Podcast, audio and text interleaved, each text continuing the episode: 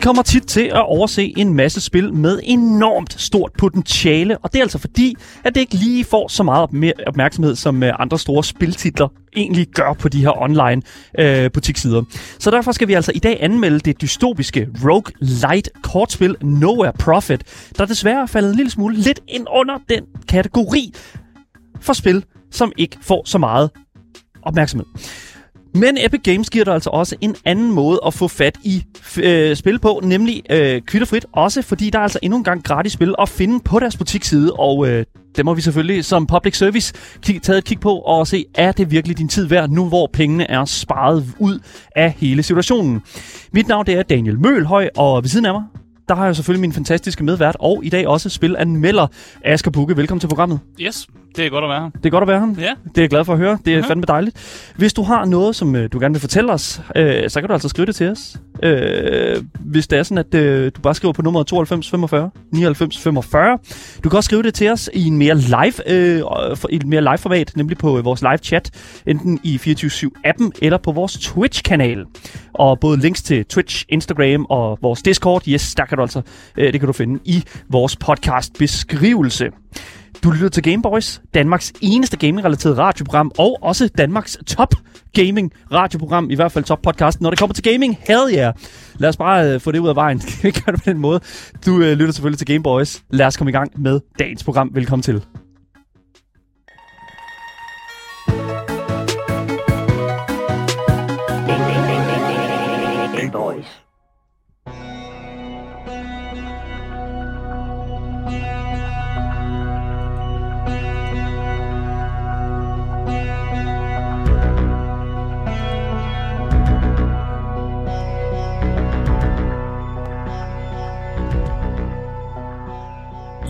Besluttede mig for, at jeg skulle øh, brede min øh, indiespilskollektion ud. Og da jeg så et øh, spil, som havde øh, taxene, card game og turn-based, så snakker det jo lige til mig. Det er nogle genrer, som er så indbegrebet af, hvad jeg er som person. Så jeg tænkte, jeg, jeg, kan ikke, jeg kan ikke ignorere det. Jeg bliver nødt til at købe det og spille det. Ja. Vi snakker jo tit om her på programmet, hvad et Asger-spil egentlig er. Ja. Og sådan et godt... Jeg kan godt lide strategispil, og jeg kan godt lide noget, hvor man får lov at slå lidt på hinanden. Så det her, det var mere min sådan, Askers strategiside af det. Ja. Øh, for jeg skal nemlig snakke om øh, det dy- dystopiske fremtidsspil, som hedder Nowhere Profit.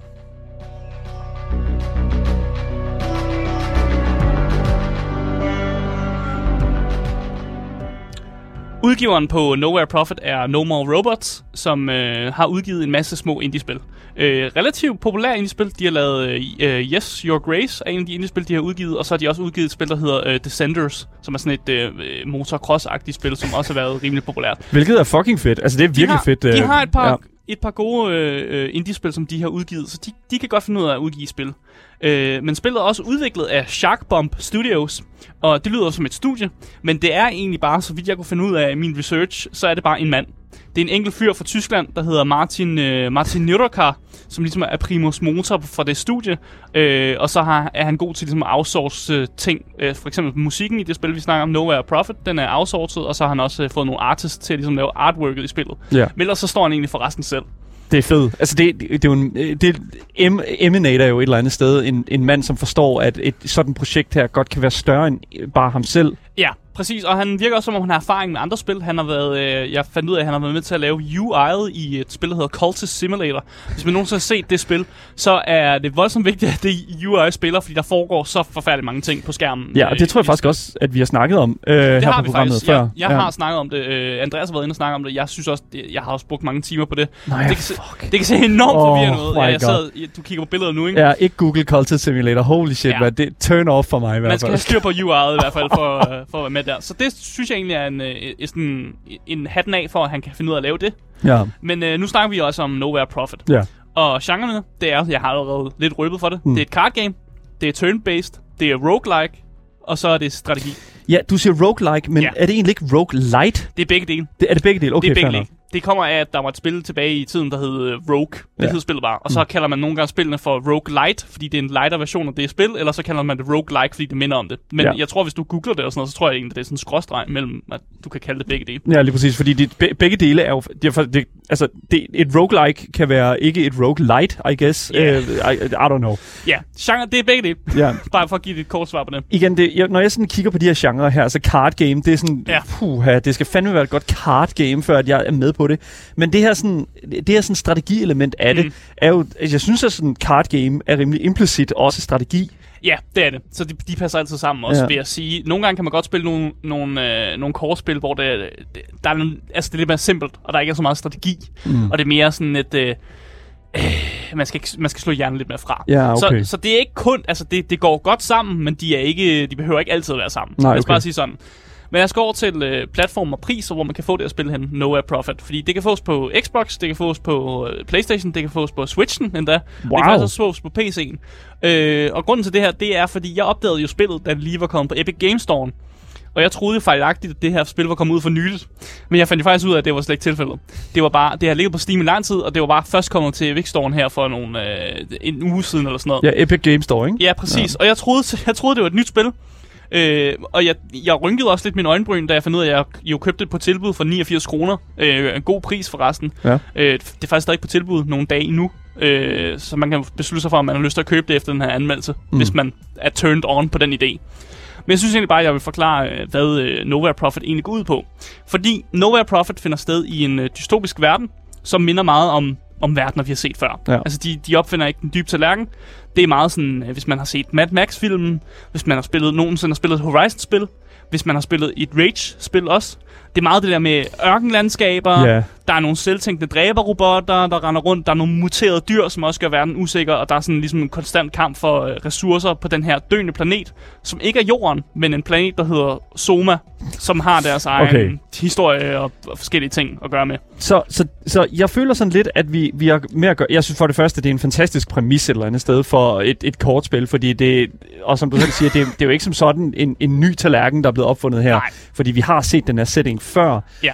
Men, men spørgsmålet er jo, om, hvad kan man sige, om den her den atmosfære og den her setting her passer godt sammen med sådan det her, den her pacing, som et kortspil jo et eller andet sted har med sig.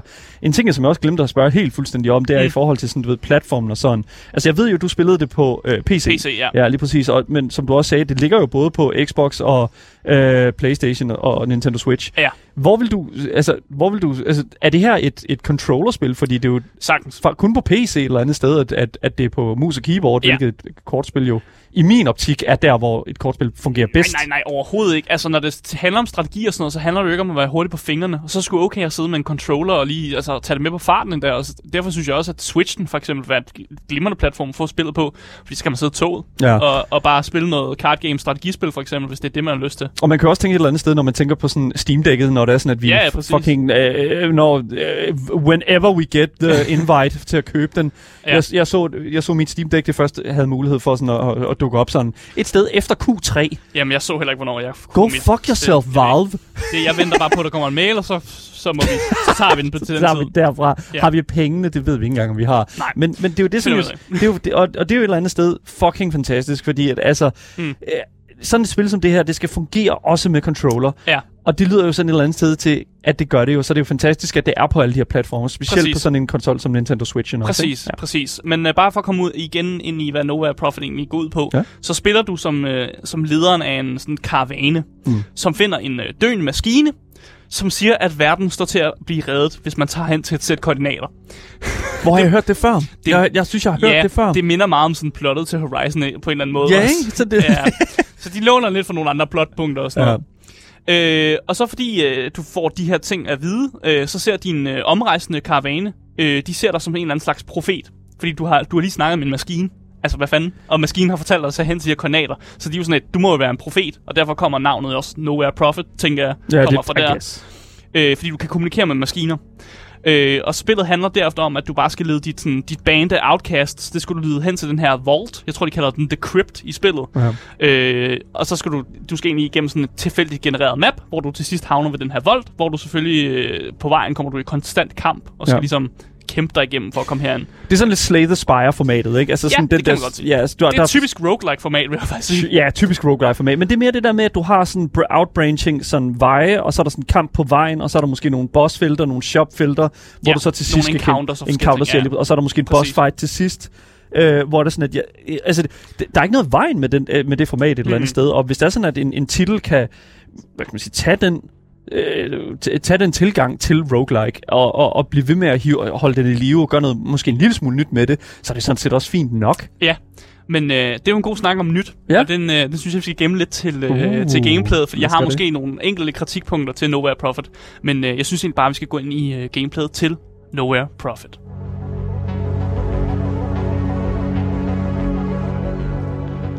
Så jeg har allerede nævnt det. Øh, spillet er jo bygget op som et roguelike. Mm. Og det vil altså sige, at når du starter ud på et nyt run, det er det, man kalder i roguelike, når man starter et nyt game, så skal du vælge en øh, leder, du har, og så et traveling party, du ligesom har med dig. Ja. Og i starten, der har du ikke så mange valg mellem, hvem du vælger. Du får egentlig bare valgt en person for dig, og så skal du ligesom også få valgt en, en, et party, du har med dig. Men, men du vælger selv den her sådan leder til dit team, ja, ikke? præcis. Ja. Ja. ja, ikke i starten. Ikke, okay, Men, nok. men du, jo mere du progresser, jo mere du ligesom unlocker, jo flere ledere har du at vælge mellem. Når får du, så, mere, flere valg. når du så begynder et nyt run, så kan du vælge en ny leder og et nyt party, du ligesom starter med. Ja. Og det er jo det der med, at du, jo længere du når, jo flere ting unlocker du. Det er også meget typisk roguelike, at det er sådan, det fungerer. Øh, og så jo mere du også spiller med det her party, du har med dig, så får du også nogle bonusser, som så gør, at hvis næste gang du vælger det her party, så har du lidt flere bonusser at gøre godt med. Så det er meget sådan med, at spillet belønner lidt, at du tager de samme heroes og de samme parties og sådan Ja. gør tingene på samme måde, som du gjorde sidst faktisk. Hvilket jeg synes er en lidt mærkelig måde at gøre det på. Jeg kan bedst lide at blive rewarded for at vælge nye ting, men spillet her har en anden en, en mærkelig med, at man skal helst have det samme party, for at man bliver belønnet for de ting, man, man vælger. Men, men det synes jeg jo et eller andet sted også giver ret god mening, fordi det, altså sådan, det der er med roguelike-genren, det er jo, at det ikke altid behøver at være det samme, du kører. Altså i Slated Spire, mm. er jo, som jeg jo konstant godt nok kommer til at, at referere i, det her, øh, i den her anmeldelse, så er det jo sådan, at du vælger en, en, hvad kan man sige, en karakter Mm. og en playstyle, og så gør du ellers, hvad du kan med den playstyle. Hades er også et godt eksempel på det der sådan, okay, jeg er rigtig, rigtig god med buen. Jo, spillet belønner dig ved at bruge andre våben, Ja. øh, såsom Hades. Men du har ligesom sådan en god playstyle, hvor der er sådan, okay, fair nok, jeg elsker den her type playstyle. Jeg prøver at simpelthen levele det her våben op, Mm. den her type her. Og jeg synes sådan et eller andet sted, når vi snakker progression og den slags, så synes jeg faktisk også, at det er, det, jeg synes, det er fucking fed, en fed Ja, måde at gøre det på. det fungerer du ikke så gal. godt. Du gal. Jamen, det fungerer ikke så godt her, fordi at, øh, og det kommer jeg også ind på, et run tager lidt længere tid, så når man endelig er kommet i gang med et, et, et man vil lave et nyt run, så vil man gerne prøve noget nyt, ja. Bare fordi man har lige, man har siddet fast med den samme leder og den samme party i lang Mm. tid. Så man vil sgu gerne have det frisk, og så er det bare ærgerligt, at spillet ligesom prøver at nudge dig til, at du skal vælge det samme igen. Men er det så ikke der, hvor spillet et eller andet sted skal, skal begynde at presse så meget imod dig, at, hvad hedder det nu, du ligesom kan sige, at der er en lille smule fare for, at du ikke får den belønning så? Fordi jeg tænker sådan, at vi snak, snakker sådan Darkest Dungeon for eksempel, ikke? Ja, der har du jo også, hvad kan man sige, leveling up af de her, sådan, uh, de her heroes, hvor, at, eller heroes er det jo så ikke, men altså de her companions Ja. her, hvor at du så, hvad kan man sige, hvis du så mister en, så er det jo et ret, et ret heavy blow, fordi så skal du til at, at, at, at level en anden op. Nå, men sådan fungerer det ikke rigtig her. Okay. Det er jo mere sådan, hvis du begynder et nyt run, så er det bare, jo bare restart. Altså, Ja. det er jo som om, de aldrig nogensinde har været døde, de her heroes. Så du får ikke, du får ikke nogen...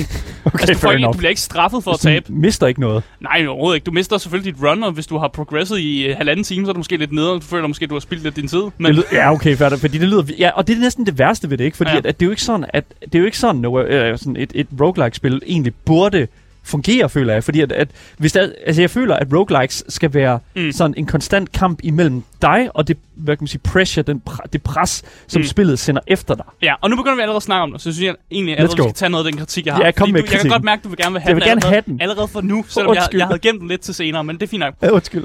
Jeg tror, at Shark Bomb Studios og ham her, der lavede det, han har lidt misforstået, hvad en roguelike egentlig er. Uh. Et run, når du skal igennem et run, det Ja. tager simpelthen for lang tid. Et, øh, et run tager godt og vel to timer at komme igennem. Ja. Og det er uanset, eller min erfaring, jeg har kørt mange runs igennem. Jeg har faktisk spillet det her spil mere, end jeg burde, vil jeg faktisk våge på at stå. Og det tager godt vel to timer at komme igennem et run, og det er uanset, om du taber det eller vinder det. Fordi mm. Ofte når du ret langt i dit run, før du taber.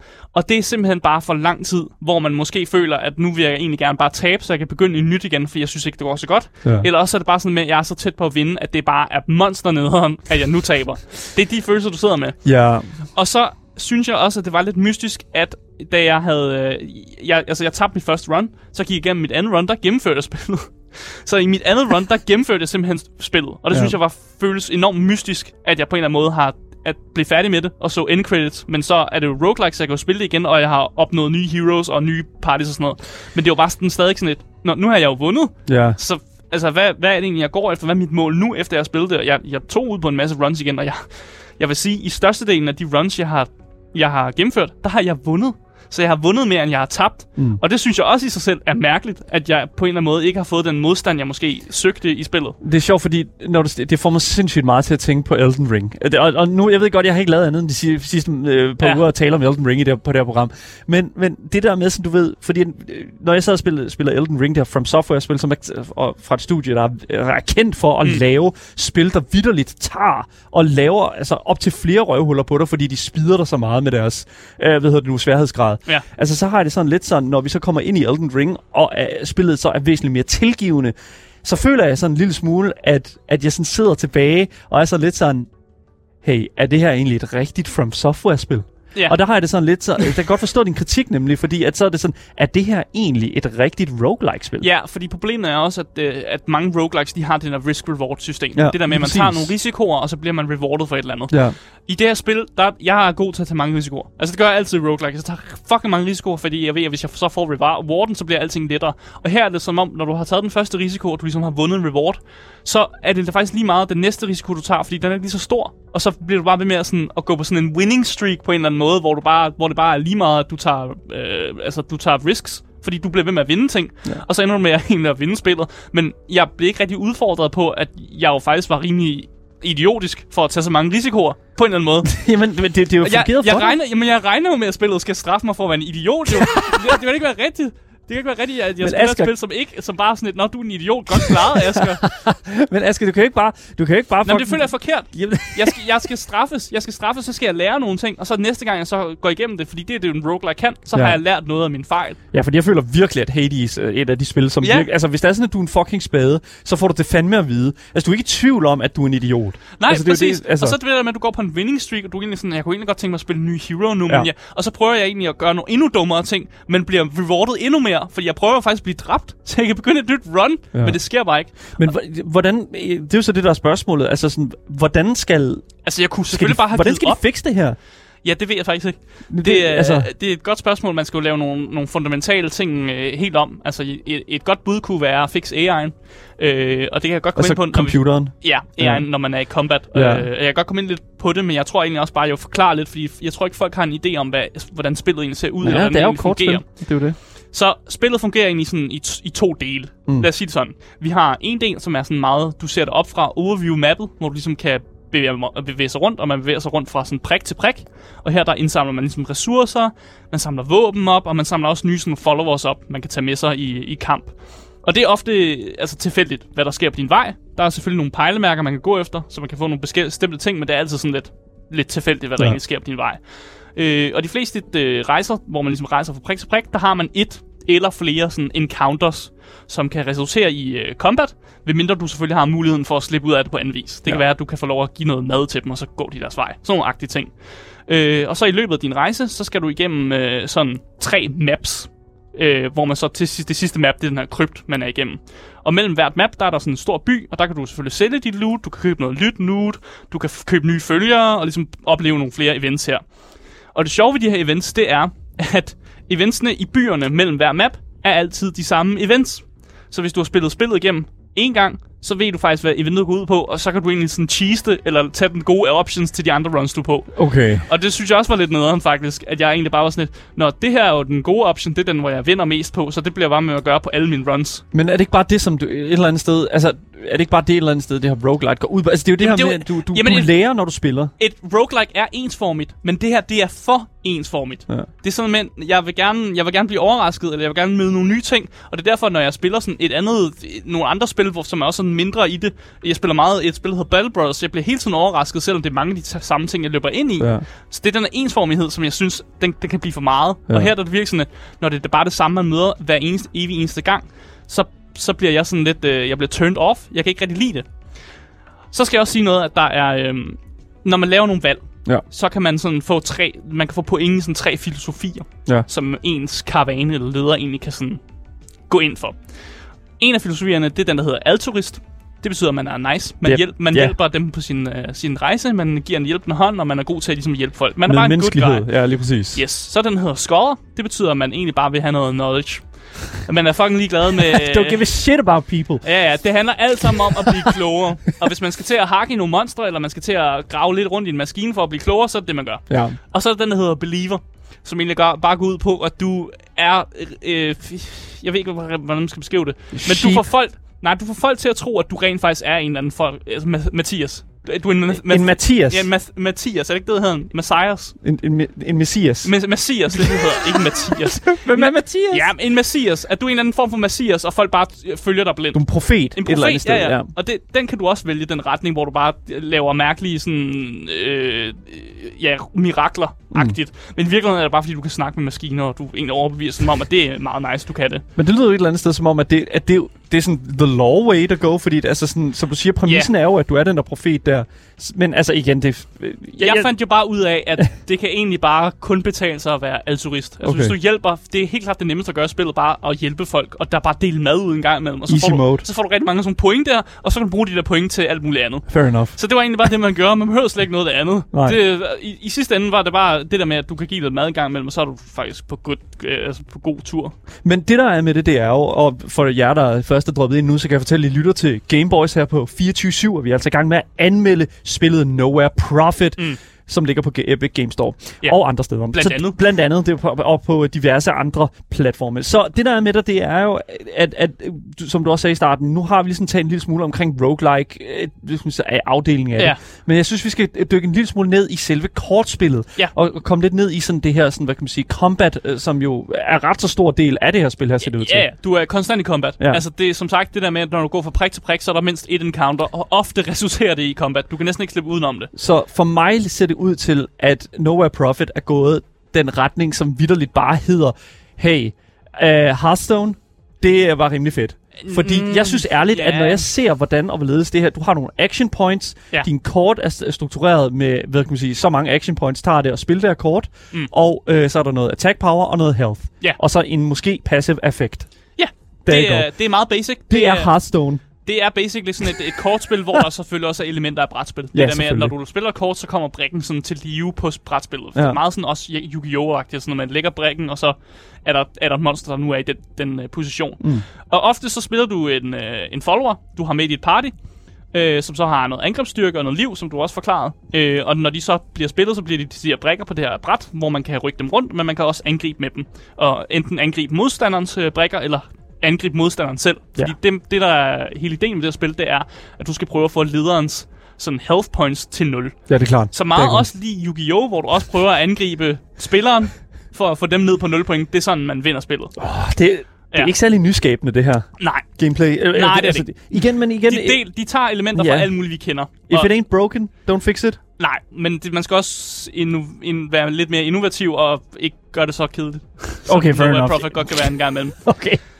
Men spillet har meget fokus på det her risk-reward, som jeg allerede har snakket om. Mm. Og det kommer også til udtryk i combat, øh, hvor at hvis en sprik bliver ødelagt, så får den follower sådan en skade. Og hvis den follower så bliver ødelagt igen i næste combat, så er de dræbt og forsvinder for evigt. Wow. Så man skal hele tiden riske det der med, okay, vi har overhovedet spillet mit kort, fordi der er ret stor chance for, at det bliver ødelagt. Og så får du jo en, en skade. Men så er der også det, at hvis en brik laver dødstødet på øh, lederen, så får den brik en blessing. Så nogle gange kan det godt betale sig, at man ligesom lægger en brik for, at de kan få en blessing og få en bonus. Ja. Så det jeg oplevede tit, det var, at jeg havde en hel masse i, øh, i mit øh, dæk, som var skadet. Og så havde en hel masse, som var blæst. Ja. Så man får sådan en lidt en, en hvor man skal tage det op med sig selv, om man vil sende noget i kamp. Måske ens bedste kort har man, og man måske ikke sende det i kamp, fordi man er faktisk bange for, at det bliver udslettet for evigt. Ja. Og det er jo ikke så fedt, at man lige har fået et uh, kort med den rarity, der hedder Mythic, og man så sender det i kamp, og det bare bliver ødelagt, og man mister det for evigt. Men det er jo det... Det er sjovt, fordi når, når, jo mere vi sådan snakker om Nowhere Profit, jo mere føler jeg virkelig, at vi taler om alle kortspil, der er blevet lavet indtil videre. Ja, yeah. ja. Yeah. Altså, det er jo helt vildt så meget, der er blevet taget fra alle mulige. Fordi det, vi så snakker om her, det er jo sådan øh, en lille smule... Der er sådan en lille smule Slay the Spire, der er sådan en Mm. lille smule øh, Hearthstone, der er sådan en lille smule øh, typisk sådan roguelike. Og det er sådan... Altså, hvor er originaliteten? Ikke engang settingen er særlig original. Altså, Nej. sådan, præ- his, altså, præmissen er ikke særlig original. Altså, hvor... I don't know, man. Det, det her det er virkelig så... Det, it's, it's turning out øh, til at være en rimelig mellow fucking øh, gameplay-oplevelse. Ja. Og det, det var også det, jeg oplevede, selvom jeg brugte meget, meget tid i det. Jeg blev, jeg blev decideret addicted til det, selvom jeg så bagefter nu godt kan være sådan lidt, jeg kommer ikke til at spille det igen, fordi det var sgu lidt med. Ja. Egentlig. Ja. Og, og en af de øh, kritikpunkter, jeg også har, det er, som jeg egentlig også har set mange steder på nettet, det er egentlig, at AI'en, altså det, det, det, når man spiller mod folk, at den er lidt fucked nogle gange. Den kan mm. Godt tage nogle lidt mærkelige beslutninger. Der var på et tidspunkt, et af de mest hyppige ting, som AI'en nogle gange kan finde på, det er, at i stedet for at angribe dig, så angriber AI'en det environment, der er der. For man kan godt angribe, nogle gange ligger der sten på, på, øh, på sådan brætspilspladen, og dem kan man angribe. Og Til hvilket formål? Ja, præcis. Why the fuck? Og det vil æren nogle gange... Æren angriber nogle gange bare sådan en random sten. Og jeg tænker sådan, hvorfor angriber du ikke mig? Eller sådan, hvorfor du kunne give mig skade, min leder skade, og rent faktisk gøre, at jeg føler, at jeg bliver chanced lidt mere. Men så vil æren alligevel beslutte sig for, det, det her træ, det, det her træ, det skal dø. Men jeg kom til at tænke på, fordi at så er det jo garant, er, er det ikke fordi, at der er en eller anden, øh, sådan, øh, med, med, en eller anden class, eller en eller anden, sådan, hvad kan man sige, trosretning, eller sådan, hvad kan man sige, der, der har en eller anden synergy med øh, sådan environment ting. Altså det er jo tit og ofte sådan, at hvis det er sådan, at man kan gøre det, så er det fordi, at der er et formål med det i en eller anden grad. Altså, jeg ved Det er ikke, hvor meget du har spillet Nowhere Det- ikke men det var ikke noget, jeg opdagede. Okay, altså, der, find, der fandtes nogle brækker, som var sådan, hvis du, hvis du destruerer noget environment, så får du nogle bonusser, men det var aldrig noget, jeg oplevede, at, at AI'en kunne finde ud af. Altså, Okay. det var ofte bare sådan en, eh, nu har han smidt sådan et, et stort monster ud, som så bare, i stedet for at angribe mig, angriber et eller andet random træ. Det er også en lille smule ærgerligt, ikke? Fordi når du har en AI, så skal du gerne, altså, det skal jo gerne være Jeg en skulle helst føle modstander. mig lidt bange, Ja, lige præcis. Det, for der, at jeg bliver, nu bliver jeg angrebet. Der skal være en frygt for, at du taber. Og jo, altså, man kan jo godt tabe, hvis man er uvidende omkring sådan spilsystemer Ja. og sådan. Men det der med, at man taber vidt, eller de taber, og man vinder vidderligt, fordi at AI angriber øh, tre sten i, i, i streg. Altså, Ja. det er jo et eller andet sted bare fucking dårligt game, meka- altså game design. Ja, det, det er det. øh, og som sagt, du sagde det der med, at der er forskellige synergier, fordi det her det er jo også lidt et, et deckbuilding-spil. Det er det jo. Og der er forskellige synergier i spillet, som, som hvis du tager for eksempel, hvis du har mange beast-kort i, din, øh, i dit dæk, så kan de gøre nogle ting med hinanden. Ja. Men jeg fandt også ud af, at de her synergier, smid dem, ud af, lu- smid dem i lokummet. What? Seriøst, det handler bare om at tage det bedste kort available. Come Og, on. og det er lige meget om, om spillet så opfordrer dig til at være sådan, om, hvem er nu, hvis du tager den her sammen med den her, for de kan noget sammen. Det, altså ofte så giver det ikke mening at gøre. Det Mm. giver egentlig bare mening at tage det bedste kort available og bare smide ind i dit dæk og bare spille med det. Og det synes jeg også var ærgerligt. Øh, og jeg kan også fortælle jer, at øh, når man laver sit dæk, så kan det have 24 followers. Og når man så er kommet en øh, godt portion ind i spillet, så finder man faktisk ud af, at øh, hov, øh, nu er jeg nået sådan god tre maps inden, og jeg har egentlig 50 followers nu, så nu skal jeg sidde og, og pick choose mellem hvert, øh, altså hvem jeg skal have med i mit dæk. Ja. Så det her spil, det endte også med at blive, fordi jeg bliver enormt nørdet, og jeg bliver enormt sådan meget sådan, du ved, øh, micromanaging-agtig i mit ansigt. Mm. øh, i mit hoved. og så får jeg jo lyst til at, jeg skal øh, lave det optimale dæk. Mint-maxing. Ja, præcis. Og så sidder man jo måske i 20 minutter og prøver at optimere sit dæk, i stedet for at spille spillet. og det bliver jeg måske også lidt, en lille smule irriteret over, at Ja, det var det, jeg gjorde. Og jeg ved ikke, Til hvilket måske, fucking formål? det er jo så, jeg har det nemmere. Men det er jo det sådan... Jamen, Og jeg det, du har endte jo faktisk også med at gennemføre de fleste af de runs, jeg gik ud på, så jeg ved ikke, om det er bare mig, der er, om, om kan man være for god til at spille. Ja, det kan det er vildt, det sad jeg lige og tænkte på nemlig, fordi det der med, det, altså, ligesom at man kan være overkvalificeret til, øh, til et stykke arbejde, så kan du også være overkvalificeret til, et- til, til, til, et, til et spil, vil jeg Ja. sige. Og jeg vil, jeg, vil ja. også vælge, jeg vil også vælge at sige, at det kan, det kan måske også være min egen fejl, fordi jeg, spil, jeg valgte at spille øh, spillet på normal hver gang. Fordi jeg tænkte, det er det, som, som øh, developeren har intended, at det er det, det normale spiller vil spille på. Det er normal. Så, så jeg spiller bare på normal. Det har jeg altid gjort. Det har altid været min filosofi. Uanset hvilket spil jeg starter op, så spiller jeg det på normal. Men, men det var måske en fejl. Jeg skulle måske have taget den på et hårdere difficulty, fordi jeg, jeg, jeg, altså, jeg mødede jo bare ting ned. Ja. Og, og havde no Men problemer. det, det forstår jeg bare ikke. Igen, nu, nu, vi- nu lander vi i en, øh, i, i en samtale omkring, sådan du ved, sværhedsgrad. Fordi at for, Ja. for mig er det jo sådan, specielt med kortspil, kortspil har aldrig nogensinde lagt godt i mig. Det kan jeg ikke, altså sådan, det, den måde, som, som pace, pa, den pacing, der er Jeg i elsker kortspil. kortspil. Ja, I know you do. ja. Og det er også derfor, at jeg fø- vil snakke omkring sådan en overkvalificering, fordi du er overkvalificeret til Nowhere Profit. Men gad vide, om hvis jeg satte mig ned med Nowhere Profit, om jeg vil have det, den samme følelse af det. Fordi jeg tror, at jeg har en meget mere light tilgang til netop den her sådan måde at spille på. Jeg, altså, jeg vil jo sikkert synes, at det her spil her på normal mm. var enormt kompliceret. Jeg synes, at Hearthstone er enormt kompli- kompliceret, og jeg, Ja. jeg skal... Og det, jeg forsøgte mig med Magic the Gathering online, det var også vidderligt bare sådan... Okay, øh, hvis tur er det nu? Og det er sådan, og, det, og det er der, hvor jeg føler sådan, at jeg tror, at for dig, som virkelig har siddet meget med kortspil, deckbuilders og Ja. den slags, der tror jeg virkelig, at du har ramt øh, en væg nu. Hvor, det tror jeg også. hvor, at, hvor at det spil som Nowhere Profit simpelthen ikke er en challenge for dig mere. Nej, Du jeg, forstår synergien heri. ja, og jeg vil også sige, at, øh, at jeg havde ikke ingen problemer med at forstå det meste af her terminologien og de termer, de brugte i spillet.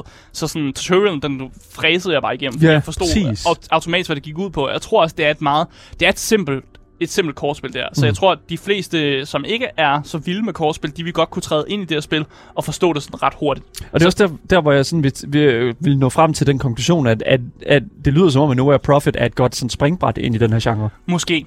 Måske. Det kan godt være. Fordi jamen, det lyder som Babys first card game. Altså, jeg, Det kan godt være, faktisk. Altså, fordi at, altså, hvis det er sådan, fordi min, min første, til- øh, øh, mit første sådan, en, min introduktion til mm. sådan deckbuilder og card game, øh, det var 100% af Magic the Gathering. Ja, Hvilket så er er- du egentlig også bare trådt ind i det mest øh, komplicerede... Øh, the fuck, dude, Ja. ikke? Også, altså, og hvis øh, det er 500 øh, ture øh, af gangen, og, sådan, og øh, at, hvem er attacker, og så er der en tapper herover sådan, det ser ud som om, det er en ting her i Nova Profit. Altså, der, der, er, der er mana, der er attack, og der er health. Og det er Ja. ikke online på den måde, som for eksempel Hearthstone er, nej, som det er single player. single player, jo, ikke? Ja. Så jeg tænker sådan et eller andet sted, hvis det er, at du står og mangler noget gameplay et eller Mm. andet sted, som sætter dig i den form, eller som, skal, som du ligesom skal, okay, jeg vil gerne ind i den her sådan, Mm. mm. genre, så lyder det jo til, at Nowhere Profit er the game. Ja, jeg prøver også øh, virkelig at, at, at lave en god skærm imellem, at jeg synes ikke, det her spil er noget, man skyller ned i toilettet.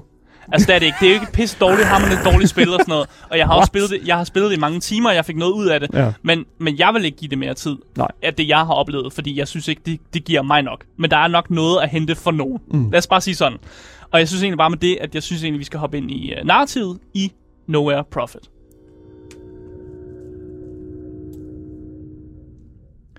Så narrativsmæssigt, så øh, er det ikke de store fortællinger, som bliver sådan smidt rundt med.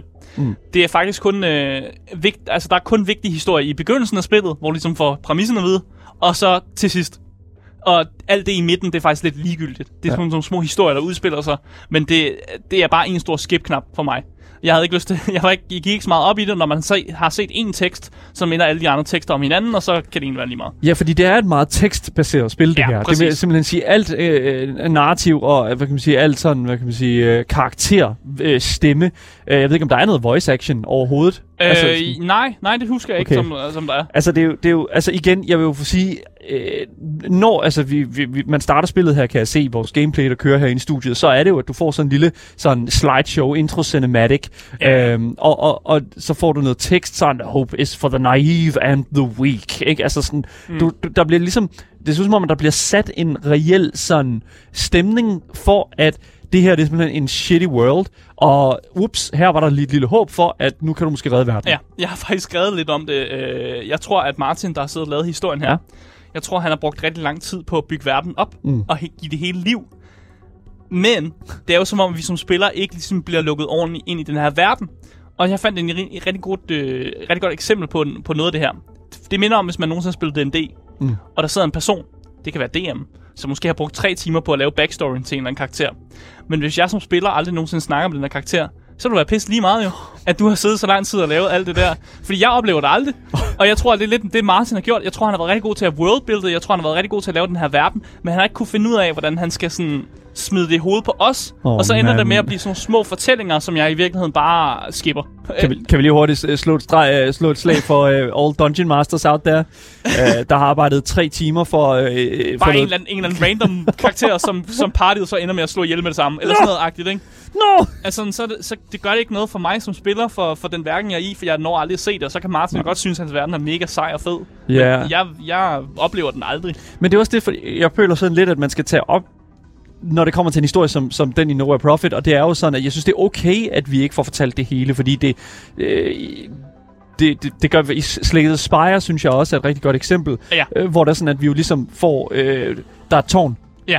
Der er, en, der er også en top med tårnet. Problemet er med, med, med Nowhere Profit, er, at vi faktisk jo, når man gennemfører et run, så får man jo faktisk en, en slutning. En konklusion på det. Ja, og jeg vil ikke sidde og spoil den. Nej, det er dumt. Men hold kæft, hvor det neder. Der går. Jeg fik ikke, øh, Åh, jeg fik mand. ikke sådan en forløsning over, og jeg følte ikke, jeg havde vundet. Lad mig bare sige det sådan. Ja. Og, og det er jo lidt nederen, når man så gennemfører noget, og man så ikke føler, at man rent faktisk har vundet spillet. Ja. Og det er måske, fordi spillet prøver lidt at sige til dig, om du skal, du skal lige tage et run mere.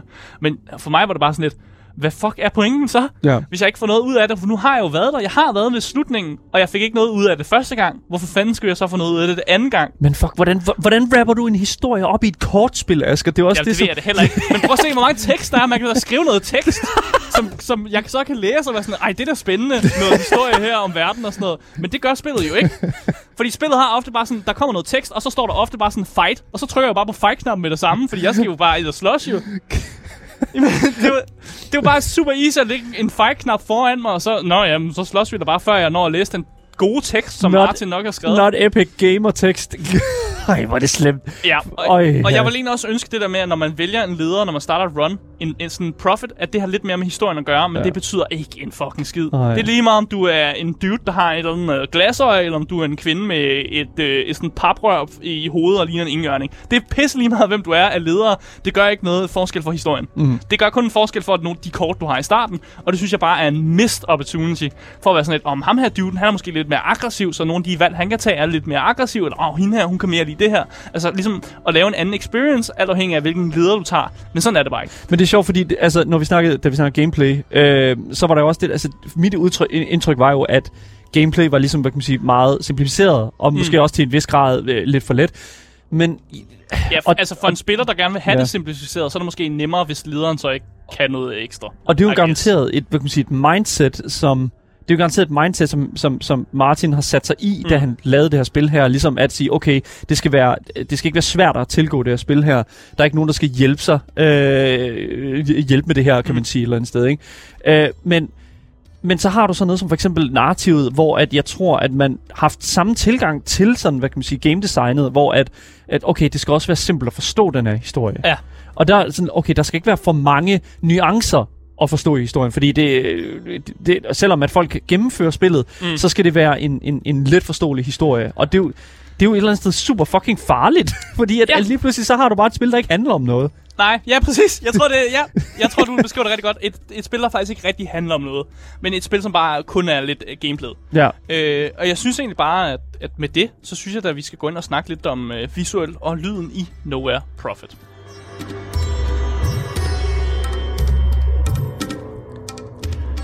Man kan godt se, at øh, Martin fra Shark øh, Bomb Studios her, han, øh, han har outsourcet sin artstyle rigtig meget. Ja. Den er mega unik, og det er faktisk noget af det bedste ved det her spil. Det er artstylen. Ja. Det ser mega fedt ud. virkelig, virkelig fedt. Og meget af det gameplay, han har lavet, er meget statisk i det. Så det meste af tiden, der kigger du bare på det her artstyle. Og det synes jeg er fint nok, fordi artstylen kan godt bære det. Den kan godt bære det, det man kigger på. Mm. Så er der musikken selvfølgelig. Vi har hørt noget af den, men den er simpelthen, det er ligesom historien og ligesom gameplayet, at det er bare ikke så huskværdigt. At det, er sådan, det minder meget om noget, man lidt har hørt før. Og det er ikke dårligt. Det er ikke Nej. dårligt. Og men, det, jeg sidder ikke og tænker, hold kæft, en lorte soundtrack. Men det er bare sådan lidt, okay, standard video game soundtrack. Så 100% det er, det, det er jo en ting, som man, man, man, man opsamler sådan, hvad kan man sige, lidt passivt, når man går igennem et playthrough, når man. Mm. går igennem gameplayet, kan man sige, ikke? Øh, Det her med musikken og med artstylen. Artstylen er sådan lidt sekundær, føler jeg, fordi det handler om et, altså det meste artstyle, artstyle der er Mm. øh, i, i spillet, ser det ud til, er når der er sådan, at du er på det her map her, og så når du er i combat. Præcis. Øh, og, og det er jo ikke super meget, og du, du ser der øh, rent øh, visuelt. Men lydmæssigt vil jeg sige, for det første, det er meget, meget normalt, at en, en indie-udvikler går ud og, og, og får nogle andre til at lave sprites. Mm. Øh, det var også det, som, øh, som øh, øh, Lasso Sarko Malver, som øh, vi snakkede med i forhold til Kal- Kalturin. Ja. Øh, og for den sags skyld også, hvis vi snakker Notch og Minecraft.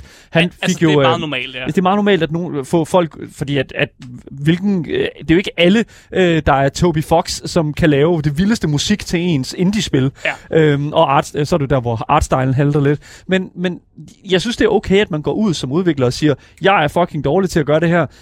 Jeg kan se, der er nogen, der er vildt gode til det her. Ja. Lad mig hyre dig, give dig nogle penge til at lave noget fedt. Og jeg vil faktisk sige, når, nu vi, som du sagde også, øh, vi har jo hørt det her musik her gennem hele anmeldelsen af Nowhere Profit, Mm. og jeg, jeg synes, det er... Jeg synes faktisk, det er fedt, fordi der er de der, sådan, der er sitaren, der er sådan de typiske sådan indiske, mm. Sådan, hvad kan man sige, er- der er jo 100% hentet inspiration fra det indiske musiklandskab. Ja. Øhm, hvilket jeg synes er fucking fedt, fordi der også er sådan den der typiske, sådan, det visuelle, øh, den der sådan, øh, desert setting, ja. Ja. lidt dune-agtig også. Ja, Øhm, ja, ja. Og, og, og der synes jeg sådan, at der synes jeg, det passer sindssygt godt til, at der er den der omnius, den der, det der soundscape, der, der konstant mm. er til stede. Øhm, jeg synes dog, at det kan være en lille smule træls, at der ikke er noget mere sådan temamæssigt, og det er også det, sådan, der jeg Ja. lyttede, til, lyttede, vi har siddet og lyttet indtil videre, og der er ikke en, altså der er ikke noget, jeg som sådan kan lytte til, og sådan, altså det eneste, jeg kan sige, det er sitar, og en lille smule øh, sådan tromme, og Ja. så sådan den der sådan normale, wow, ikke? Den, Ja. det, ja. Men jeg tror, det er vigtigt at sige, at det er ikke dårligt. Nej, det, det er det ikke. Det er det ikke. Og så synes jeg også, jeg vil også give en, øh, en, en hatten af for, at Martin faktisk er, man kan godt mærke, at han er UI-ekspert. Ja. At det er det, han laver. Fordi at når man kigger på meget af det her terminologi, og når man skal kigge på kort og hvad de gør og sådan noget, så popper der lige sådan ting op, der lige så hurtigt fortæller det, hvad kortet gør. Og jeg synes, det er en fed måde at forstå det på, og jeg synes, at han er rigtig god til at lave UI's, og jeg synes, jeg vil helt helst have, at Martin, han, Det er det, han kom- kan, for han fanden. kobler sig selv på et projekt, hvor det ikke kun er ham, der sidder med det, hvor han bare kan få lov at lave noget godt UI. Men jeg det, kan, det kan han godt finde ud af. Ja. Og det vil sige, der er noget ufatteligt godt uh, UI i det her spil, som hverken er, meget for, clean. for meget eller for lidt, og det, det er lige nok til, at du, at du som spiller er altså forvirret over nogle ting, så er der et eller andet, der popper op og lige kan fortælle dig det meget hurtigt, og ikke er i vejen på mm. nogen måde. Så lad mig sige, godt UI, Mega Martin. fedt. Det, det, det er også det, han kan. Det, altså, hvis, ja. Hvis en UI-specialist øh, ikke kan lave et fedt spil med UI, øh, ja. eller fedt UI i sit spil, så vil jeg sige, der er noget galt der. Men det, igen, det, det, det skal jo ikke betyde... Altså igen, jeg synes, det er fedt, at han har lavet sit eget. Jeg synes, det er fedt, at han ligesom sagt, okay, mit portfolio er fyldt med noget, jeg har lavet nu. Ja. Og det synes jeg, det, det, det, det dur sgu. Det, Ja. det, det, holder sgu. Det holder i længden. Ja, jeg synes egentlig bare, at vi skal gå direkte ind i en uh, konklusion på uh, spillet Nowhere Profit.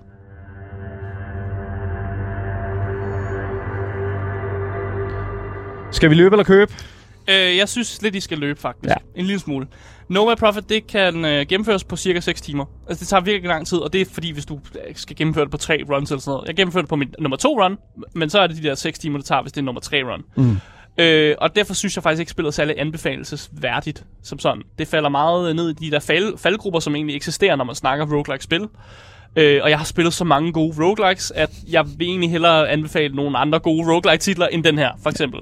Jeg har spillet godt nok spillet til døde, øh, og jeg har også spillet det med forskellige profits, og vundet det med forskellige profits, men jeg vil ikke anbefale, at I gør det samme, som jeg gør. Fordi det, altså, det er jo ikke et spil, der er decideret dårligt, men det er bare, der er bare nogle ting, som godt kunne være gjort lidt bedre. Ja. Øh, og jeg er sikker på, at Martin og Shark Bomb Studios nok sk- skal klare sig. Og han tydeligvis har et talent, øh, som, som jeg har tænkt mig at følge med i. Altså, hvad det næste, han egentlig smider sig over.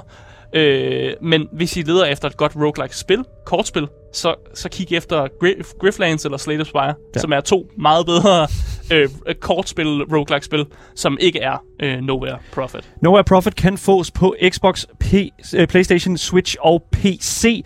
Og øh, vi her på Gameboys har købt det på Epic Games Store til 89 kroner. Mm. Og det er altså på tilbud, som der lige nu er allerede i gang. Også stadigvæk en lille smule Stadig, nu. ja. Lille smule nu. Og der er selvfølgelig link til spillet nede i vores podcast beskrivelse. Tusind tak, Asger, for anmeldelsen af Nowhere Profit.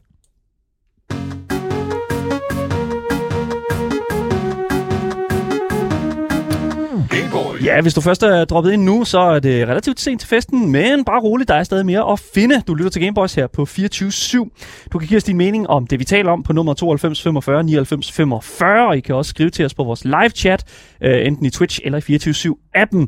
Og links til Twitch, Instagram og Discorden, ja, det finder du i podcastbeskrivelsen også. Mm. Mit navn er Daniel Mølhøj, og med mig i studiet har jeg Asger Bukke. Yes! Og nu skal vi til at tale om nogle gratis spil, fordi det er jo en ting, som vi elsker her på programmet. Gratis ting, fordi vi, øh, det det der med penge, ikke? Og sådan, do you know how it is? Ja, det er, altid godt at, det er i hvert fald godt at kunne anbefale gode gratis spil. Lige sige. præcis. Jeg vil aldrig nogensinde anbefale noget lort. Nej. Eller jeg Og vil prøve at lade være i hvert fald. fair enough. Epic Games Store er jo et af de, mm. en af de butikssider, som gør også meget ud af det. Og hver uge har den butiksside simpelthen intet ringer end et gratis spil klar. Mm. Så vi har altså valgt at kigge på, øh, hvilket spil, der er gratis lige nu, og hvad for et spil, der bliver gratis senere på ugen. Og Asker, du har jo det første gratis spil med øh, i dag. Ja, øh, og det er det spil, som øh, hedder In Sound Mind.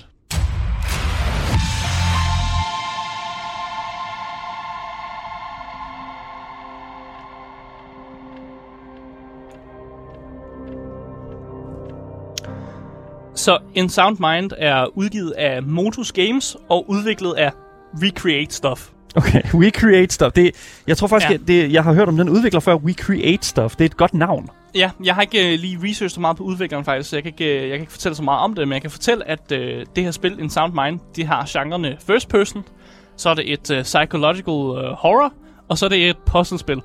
Så umiddelbart så virker det som noget, jeg ikke har lyst til at spille. Mm. Men det er måske ikke helt rigtigt, fordi der var alligevel nogle ting, som jeg synes var lidt interessante ved det her spil.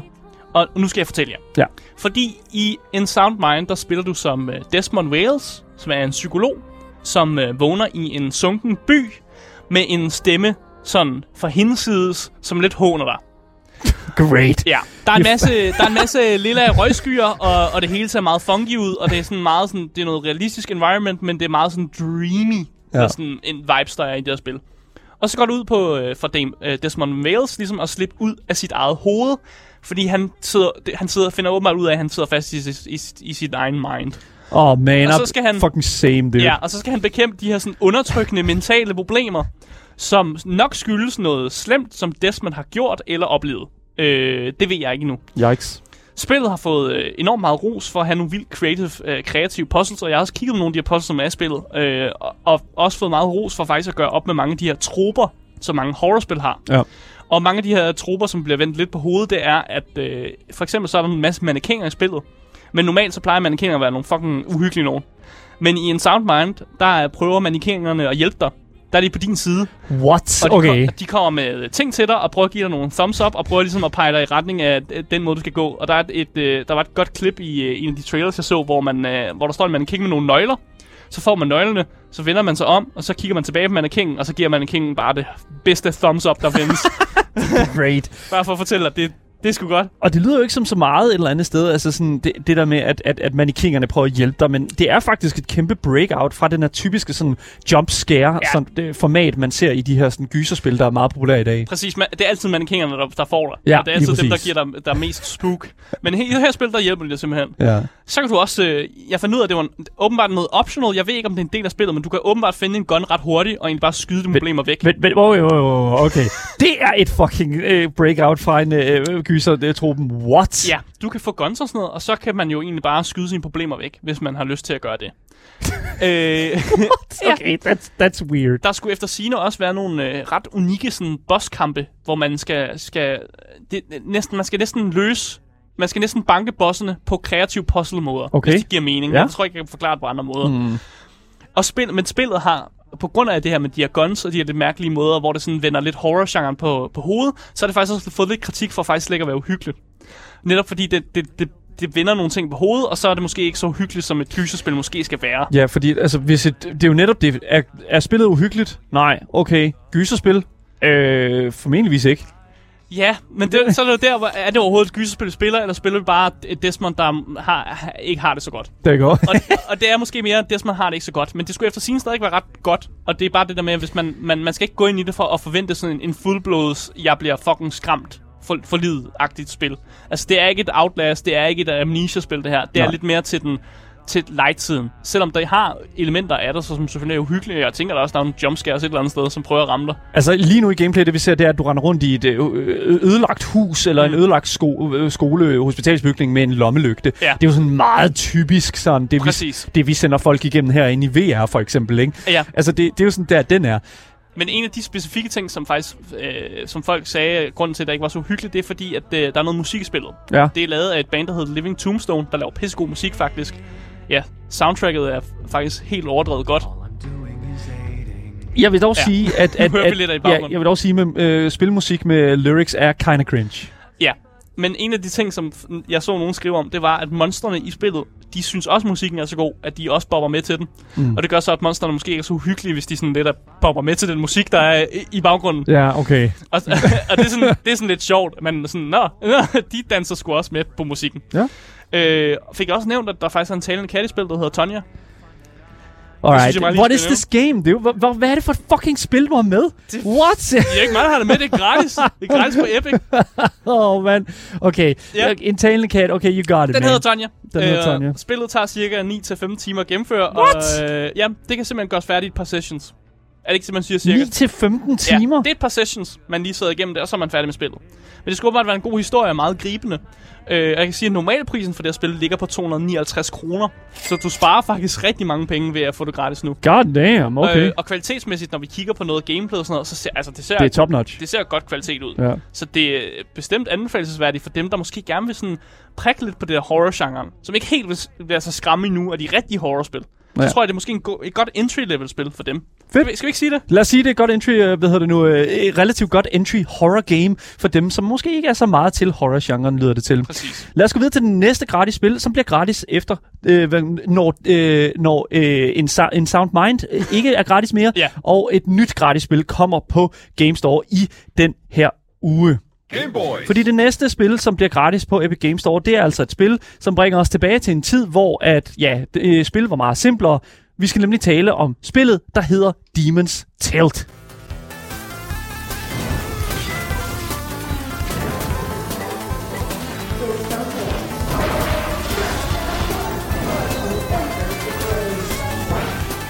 Herre, ja, nu er der lidt andet. Øh, der er også meget musik her, men øh, det er, jeg vil også sige sådan et eller andet sted, at, øh, hvad hedder det nu, øh, hvis det er, at, at man ikke sådan lige kan høre det, så er det jo sådan, at Demon's Tilt er et relativt interessant horror pinball-spil.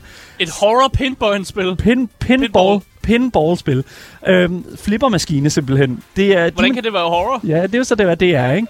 så, øh, hvad hedder det nu? Øh, Demon's Tilt er udgivet af Flap LLC og udviklet af Wizen War. Og øh, Epic Games er simpelthen i gang med den her helt store sådan, retrobølge igennem de her sådan, ugenlige gratis spil. For de sidste gang, så var det jo sådan, øh, hvad kan man sige, de her moder- moderniseringer af spillene Space Invaders og Mm. Asteroids. Og nu er det altså pinballeren, som er tilbage her, må jeg sige. Og jeg, jeg, jeg, altså, når, hvis man hører lyden fra det her spil her, så er det jo fuldstændig fedt. Og altså, det er virkelig, virkelig klassisk sådan pinball. Øh, pinball soundtracket, der ligger i baggrunden. Jeg elsker det, sådan noget der.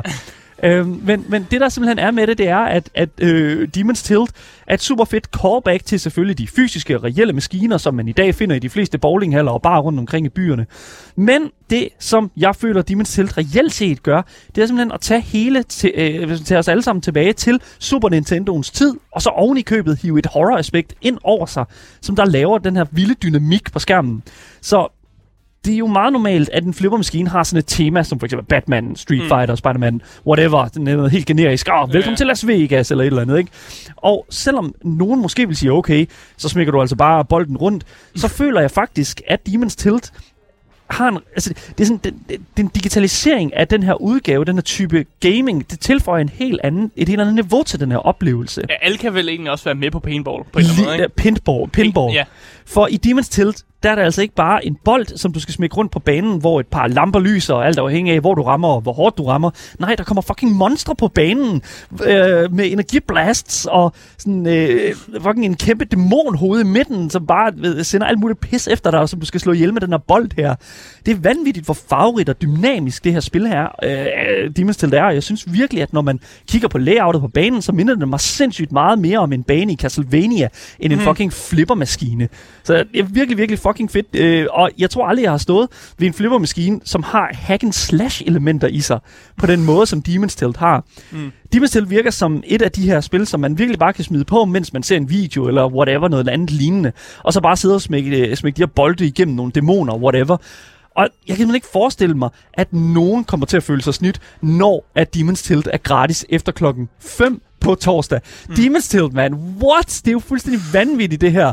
Ja, jeg ved godt, at jeg er måske en lille smule hype øh, omkring et fucking øh, retro pinball-spil, men det er altså bare Hey, sådan. det er fair nok, mand. It is, it, it is what it is, man. It is what it is.